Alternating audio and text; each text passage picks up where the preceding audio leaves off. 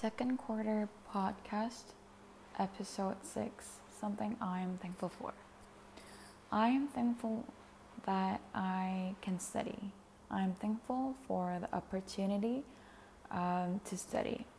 There are a lot of um, students, let's say children, teenagers, who can't um, study. I mean, who's in um, a place, um, who's in a country, who's in an atmosphere that they can study.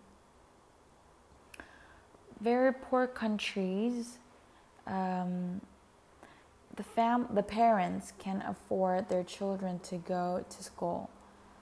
Um, so a lot of people, a lot of children, a lot of teenagers are not educated. I feel really sorry and bad for them.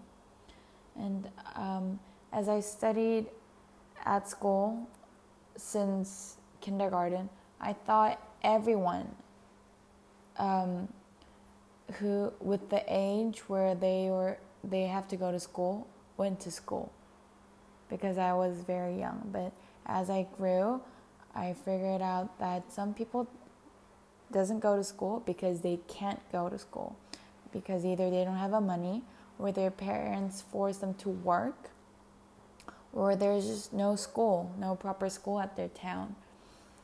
So I just realized how thankful it is that I can study. Yes, I really do not like homeworks and tests. They make them they make me very stressful. However, it's a blessing that I have the opportunity and chance to learn something and to study. Um, I really think that education is necessary to everyone, but I feel that bad that some people doesn't get that.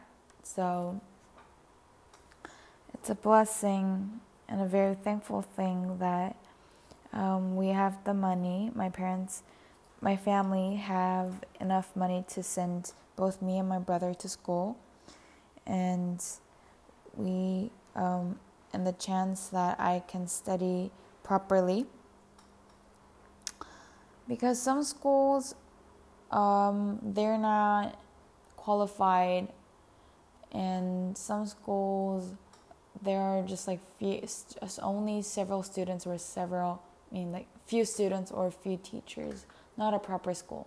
So I'm very glad and thankful that I can study in a proper school, study what I want, study for my future, get the chance of education. Thank you for listening.